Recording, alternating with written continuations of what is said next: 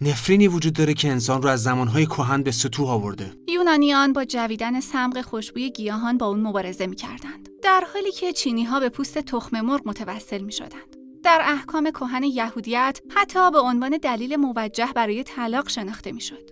این مصیبت وحشتناک بوی بد دهانه ولی علت اون چیه و چرا انقدر وحشتناکه به چند نمونه از بدبوترین چیزهایی که می‌تونید تصور کنید فکر کنید مثل زباله، مدفوع یا گوشت فاسد شده همه اون بوها به خاطر فعالیت میکروب ها و به ویژه باکتری ها به وجود میاد و هر چند که منزجر کننده به نظر برسه باکتری های مشابهی در محیط سرشار از رطوبت دهان شما زندگی می کنند.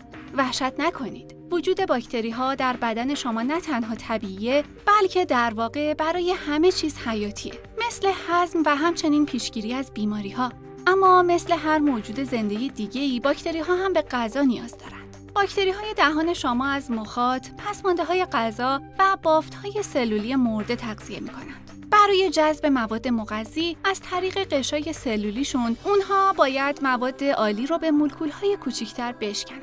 برای مثال اونها پروتئین ها رو به اجزای آمینو اسید میشکنند و بعد به ترکیب های متفاوتی تجزیه می‌کنند. از فراورده های جانبی بدبوی این واکنش ها مثل سولفید هیدروژن و کاداوارینه که وارد هوا میشن و در هوا به سمت بینی از همه جا بیخبر حرکت می‌کنن. حساسیت ما به این بوها و تفسیر اونها به عنوان بوی بد شاید یه مکانیزم تکاملی برای تشخیص غذاهای فاسد و وجود بیماری باشه. حس بویایی یکی از حواس بنیادی و اولیه ماست که نقش خیلی مهمی در جذب ما به جفتهای بالقوه بازی می‌کنه. در یک نظرسنجی 59 درصد از مردان و 70 درصد از زنان گفتن که با کسی که دهانش بوی بد میده قرار آشنایی نمی‌ذارن و شاید به همین دلیل باشه که آمریکایی ها به تنهایی سالانه یک میلیارد دلار پول صرف محصولات مختلف برای رفع بوی بد دهان خودشون می‌کنند. خوشبختانه در بیشتر موارد بوی بد دهان به راحتی رفع میشه.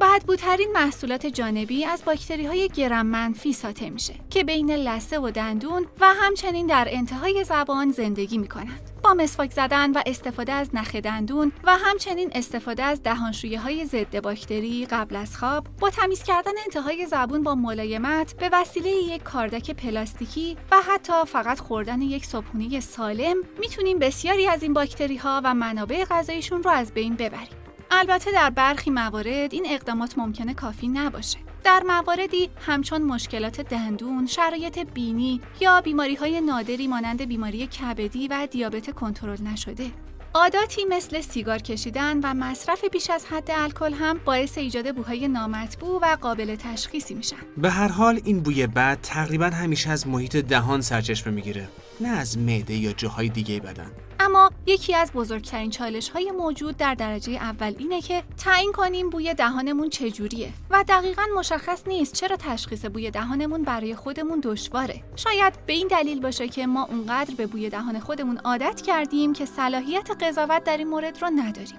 راهکارهایی مثل گرفتن دست جلوی دهان برای حس کردن بوی دهان یا لیسیدن و بو کردن مچ دست هیچ کدوم راه درستی نیستن. یک بررسی انجام شده نشون داده که حتی وقتی مردم چنین کارهایی انجام میدن، تمایل دارن بر اساس اینکه چقدر انتظار داشتن دهانشون بو بده، نسبت به میزان بوی دهان خودشون قضاوت و ارزیابی کنند. اما یه راهکار ساده برای فهمیدن اینکه چقدر دهنتون بو میده وجود داره.